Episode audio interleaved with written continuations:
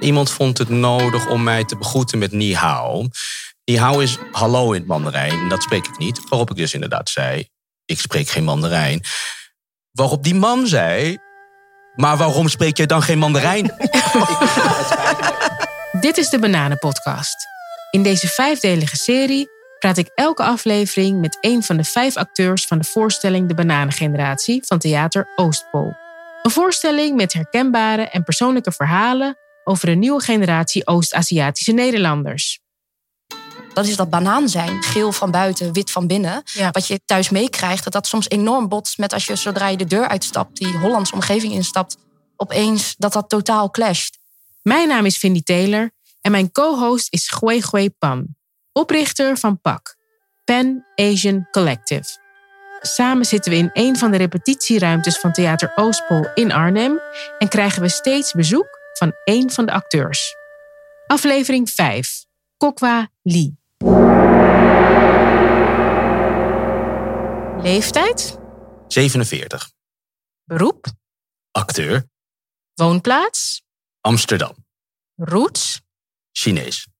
Kokwa, heel leuk dat je er bent. We zitten in de repetitieruimte, dus je hebt even tijd voor ons gemaakt. Dank je wel daarvoor.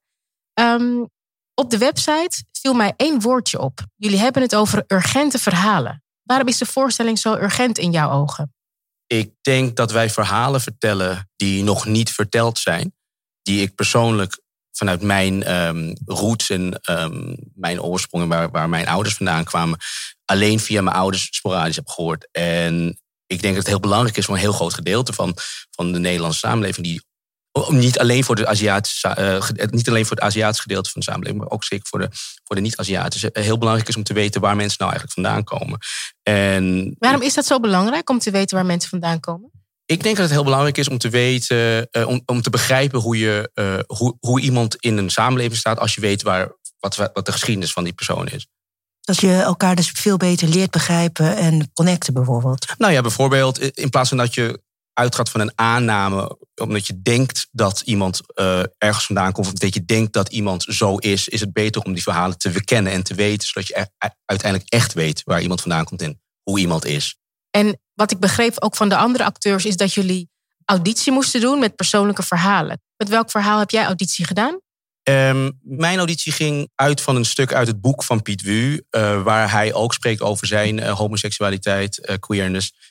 Dat heb ik dan meegenomen en ik heb verteld over hoe dat dan bij mij, eh, bij mij en mijn ouders ging. Was dat eh, hetzelfde? Of uh, had het raakvlakken? Nou, het mooiste van wat, wat, hoe Piet zijn boek heeft geschreven is uh, dat hij, zeker omdat wij natuurlijk ook allebei echt een Chinese achtergrond hebben, dat er zoveel raakvlakken was en zoveel herkenning in, in wat hij heeft meegemaakt. En zeker omdat wij dus nu ook uh, uh, allebei uit de kast gekomen zijn. Um, ik heb een hele andere manier uh, gekozen. Maar alles wat hij vertelt over, over, over de angst en over hoe pak je het aan, hoe vertel ik het. Uh, hij spreekt niet zo goed uh, Wenzhou Hua, ik spreek niet zo heel goed Fujian Hua. En um, dat was allemaal heel herkenbaar. Wat bedoel je daarmee? Dat zijn, dat zijn talen, sorry. Het zijn verschillende dat, dat talen. Zijn, in China moet je zeggen dialect. Ik zeg altijd talen. Het, want Chinese talen, die verschillen echt heel erg. En ik ben opgegroeid, dus niet bijvoorbeeld niet met Mandarijn. En ook niet Kantonees. Dat zijn in Nederland nog steeds wel de twee grootste Chinese talen die je dan hoort. Ik ben Hokkien opgegroeid, zoals die taal in, in mijn taal heet. Uh, maar uh, dat spreek ik dus niet zo heel goed. Dus dat is het heel ingewikkeld. En dat, dat doen we dus ook uitleggen in de voorstelling. Uh, wat was heel ingewikkeld voor mij, maar bijvoorbeeld ook voor Piet, om überhaupt te kunnen uitleggen wat homo zijn is. In de taal. In de taal. In dus opgegroeid. ik kan dus ah. inderdaad, ik kan inderdaad zeggen van goh, in het Nederlands kan ik heel goed uitleggen dat ik homo ben of dat ik queer ben. Um, maar ik ken de woorden in het, in het Chinees niet. En het, mijn ouders kenden de Nederlandse woorden ook niet. Dus dan probeer je dus dat is een extra barrière ja. bovenop het feit dat je al een moeite hebt om überhaupt je seksuele, seksuele geaardheid uh, um, ja, over te brengen. Weet je? Ja. Om, om, om, om überhaupt uit de kast te komen zit nog een extra barrière. Omdat je uh, nog moet uitleggen in een taal die je eigenlijk niet zo heel goed ja, kent. Ik denk dat het sowieso goed om te begrijpen is dat heel veel Nederlands met een Aziatische achtergrond eigenlijk de taal van hun ouders niet spreken. Of op een um, minder goede level. Dus, en daardoor mis je gewoon heel veel vocabulaire. En het is dan ook heel moeilijk om te begrijpen en met elkaar in gesprek te gaan over topics die wat moeilijker zijn dan eten. Ja, Nee, dat merk je dus inderdaad heel erg. Het, blijft heel erg op de oppervlakte wat je... Nou, mijn ouders zijn er dan niet meer, maar toen ze er nog wel waren. ehm, je blijft heel erg op de oppervlakte. Het gaat uiteindelijk echt alleen maar over dagelijkse zaken als eten, ik ga slapen, wat doe je aan en het regent. Eh, maar dingen die verder gaan dan, dan ja, die normalere zaken of die dagelijkse zaken... wordt al heel ingewikkeld om daar Ja. überhaupt over te praten. En als je dan hetgene wat jij hebt gezegd tegen je ouders vertaalt in het Nederlands, hoe heb je het dan moeten uitleggen? Nou, ik heb, ik heb een. Ja, ik, dat zit in de voorstelling. Dus eigenlijk is het. Het zit letterlijk helemaal in de voorstelling. Oh. Dus uh, tenminste, als. Die scène? Als, als, eh, nou ja, Ze moeten komen kijken, wil we je? moeten eigenlijk komen kijken. Want het is, het is namelijk ook wel. ehm, Het is wel een hele goede teaser hoor, dit. Ik ben heel nieuwsgierig. Laat ik, laat ik het zo zeggen dat ik, ik dacht dat ik het heel slim had bedacht. ehm, hoe, hoe ik het zou brengen. En laat ik ook maar zeggen dat dat, dat niet helemaal zo uitpakte als ik had gedacht. Ah. Eh, Ze verstonden iets anders. Nou, eh, dus het was eigenlijk best wel heel. Het, het, kwam helemaal van de andere kant aangevlogen. Hoe ik het wilde doen. En ik, ik zou het niet persoonlijk doen. En ik, ik moet heel eerlijk zeggen. eh, eh, Het is een verhaal dat ik heel vaak heb verteld. Maar ik heb het nog nooit zo verteld als in, als, zoals we hopelijk. Want ik weet niet zeker of het de voorstelling haalt. Eh, eh, voor hetzelfde geld wordt het zo meteen uitgeknipt. Maar eh, als het de voorstelling haalt. ehm, eh, heb ik het nog nooit zo persoonlijk verteld als ik het in de, in de voorstelling doe. Want ik bedoel, het is, een- het is een goed. Het, het is namelijk ook best een goed ehm caféverhaal, vind ik het zelf. Het is, het is, het is grappig. Het is, nee, het is heel pijnlijk. Het is heel pijnlijk. Oh, is het. beetje Eh, awkward? Nee, het was afschuwelijk. Het, het was ook echt. eh, ja, ik, het, het- Je moet is- gewoon naar de voorstelling. Je Ja, moet naar de ik moet Je moet gewoon naar de voorstelling. Dat is Nou, eigenlijk wat je eh, zegt. Wil ja. je weten wat er gebeurd is? Moet je Ja, naar de voorstelling. ja, als je dus inderdaad wil weten hoe ik, mijn, eh, eh, hoe ik uit de kast ben gekomen bij mijn ouders, moet je naar de voorstelling komen. Oké, nou laten we dan even doorgaan naar het volgende onderwerp. Ja, maar, nog even. Had, je- kende jij het boek al? Ik wist van het bestaan van het boek, maar ik had het nog niet gelezen. Mijn zus had het dus wel gelezen. En toen ik vertelde aan mijn zus dat ik, eh, dat ik daarvoor moest eh, auditeren, was zij meteen eh, heel erg enthousiast. Eh, en uiteraard heb ik het toen daarna gelezen, toen, eh, toen ik aangenomen werd. En het boek waar jullie het nu over hebben, daar staan verhalen in. Die vaak ook zijn gebaseerd op vooroordelen. En daar willen we het nu met je over hebben. Want ik maak samen met Wansi Muller een podcast. Die heet Domme Vragen Bestaan Wel. En in de podcast eh, onderzoeken we wat domme vragen of opmerkingen met iemand doen. En nu kan ik me zo voorstellen, we hebben net, je hebt net een aantal dingen genoemd, maar ik kan me zo voorstellen dat jij ook wel eens domme vragen of opmerkingen krijgt. Wat, eh, kun je er eentje met ons delen? Nou, het- ik, ik was op een, eh, op een, op een feest en eh, iemand vond het nodig om mij te begroeten met ni hao. Ni hao is hallo in het Mandarijn en dat spreek ik niet. Waarop ik dus inderdaad zei, ik spreek geen Mandarijn. Waarop die man zei, bozig, echt een beetje geïrriteerd. Maar waarom spreek jij dan geen Mandarijn? Alsof. Eh, ik kende deze man dus ook echt niet. Dus ik wist Oh, het was die- ook nog een vreemd iemand. Ja, ja, Oh. ja, ja. Dus het was dus eh, het was, het was een, een, een vriend van een vriend. En dat is het feest van onze geme- gemeenschappelijke vriend. Ja. Ehm, eh, dus ik kende hem niet. Dus die had dus een aanname. Die, die, die dacht dus, nou ja, deze, deze man ziet er zo uit. Dus die moet dan wel Mandarijn spreken. Dus ik spreek hem aan met Ni Hao. Ehm, en ik bevestigde zijn aanname dus niet. Nee. En daar werd, hij, ja, daar werd hij echt een beetje geïrriteerd van. Daar was hij Oh. over geïrriteerd. En heb je met hem gesproken of liep je, liep je weg? Boos? Nee, nee, nee. Eh, ik, ik, heb, eh, ik heb uitgelegd dat, eh, dat ik opgegroeid ben. Ik ben geboren in Amsterdam en opgegroeid in Amsterdam. En dat ik niet opgegroeid ben met deze taal. en dat ik gewoon Nederlands ben. En dat.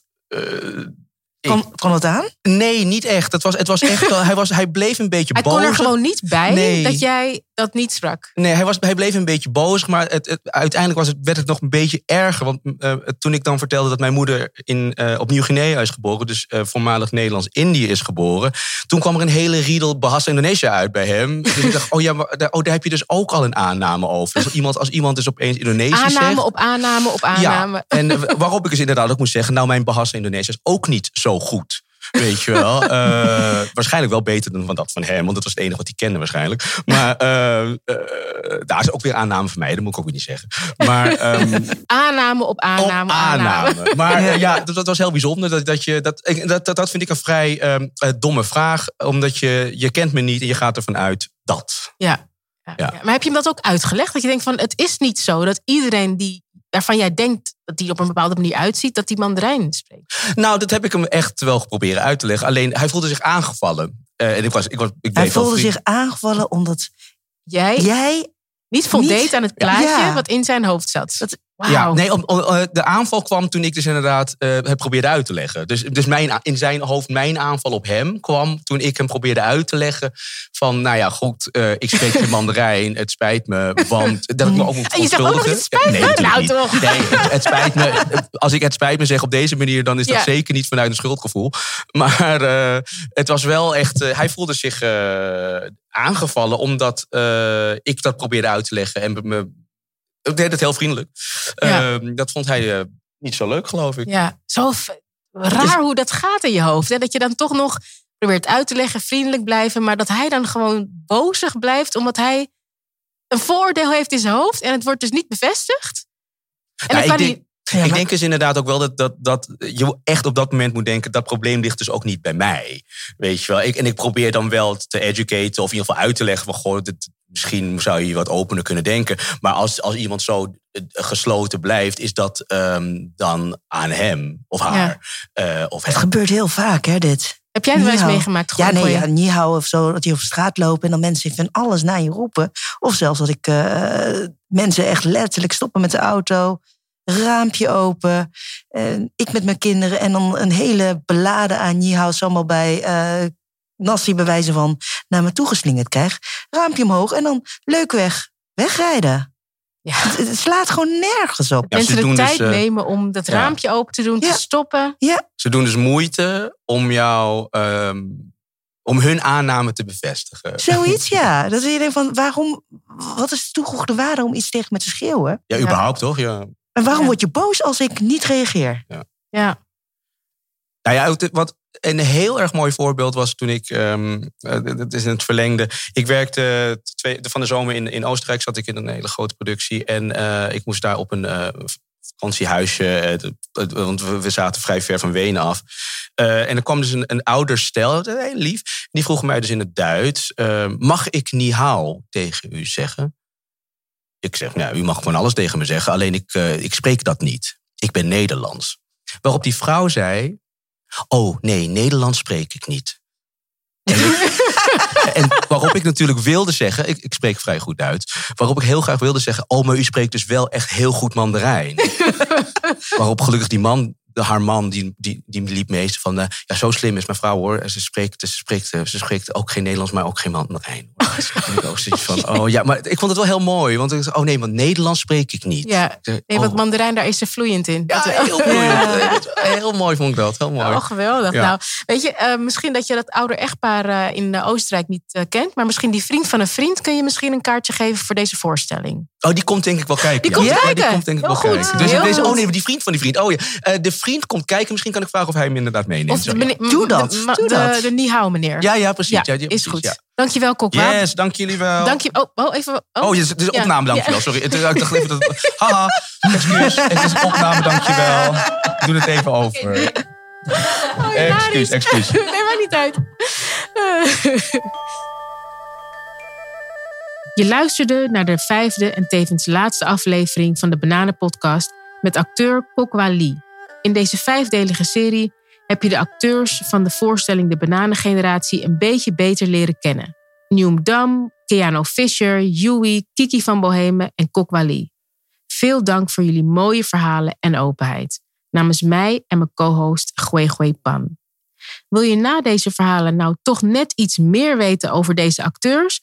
Of over de voorstelling of over de organisatie van Gwe Pan Asian Collective? Ga dan naar theateroospol.nl.